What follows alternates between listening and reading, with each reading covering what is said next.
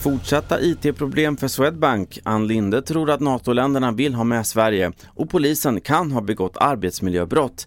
Jag först i TV4-nyheter om att Swedbank fortfarande inte har någon prognos för när bankens IT-tjänst ska fungera normalt igen. Ett fel i en systemuppdatering gör att många kunder inte kan göra överföringar eller betala i affärer eftersom pengarna inte syns på kontot.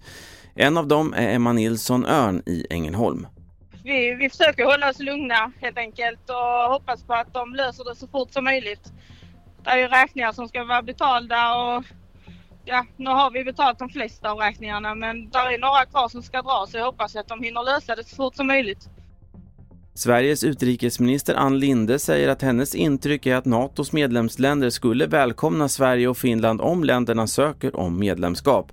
Det sa hon idag på en engelskspråkig pressträff tillsammans med Finlands utrikesminister Pekka Haavisto i Helsingfors.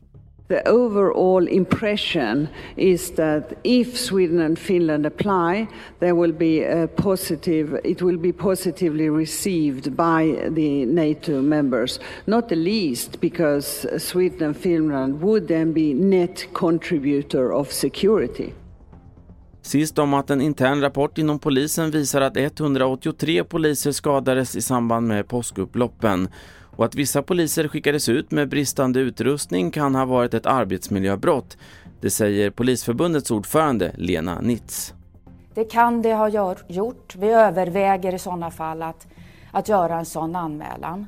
Och vi har krävt en skyndsam, grundlig utredning nu utav vad var det som hände, vilka brister finns det, hur ska de åtgärdas?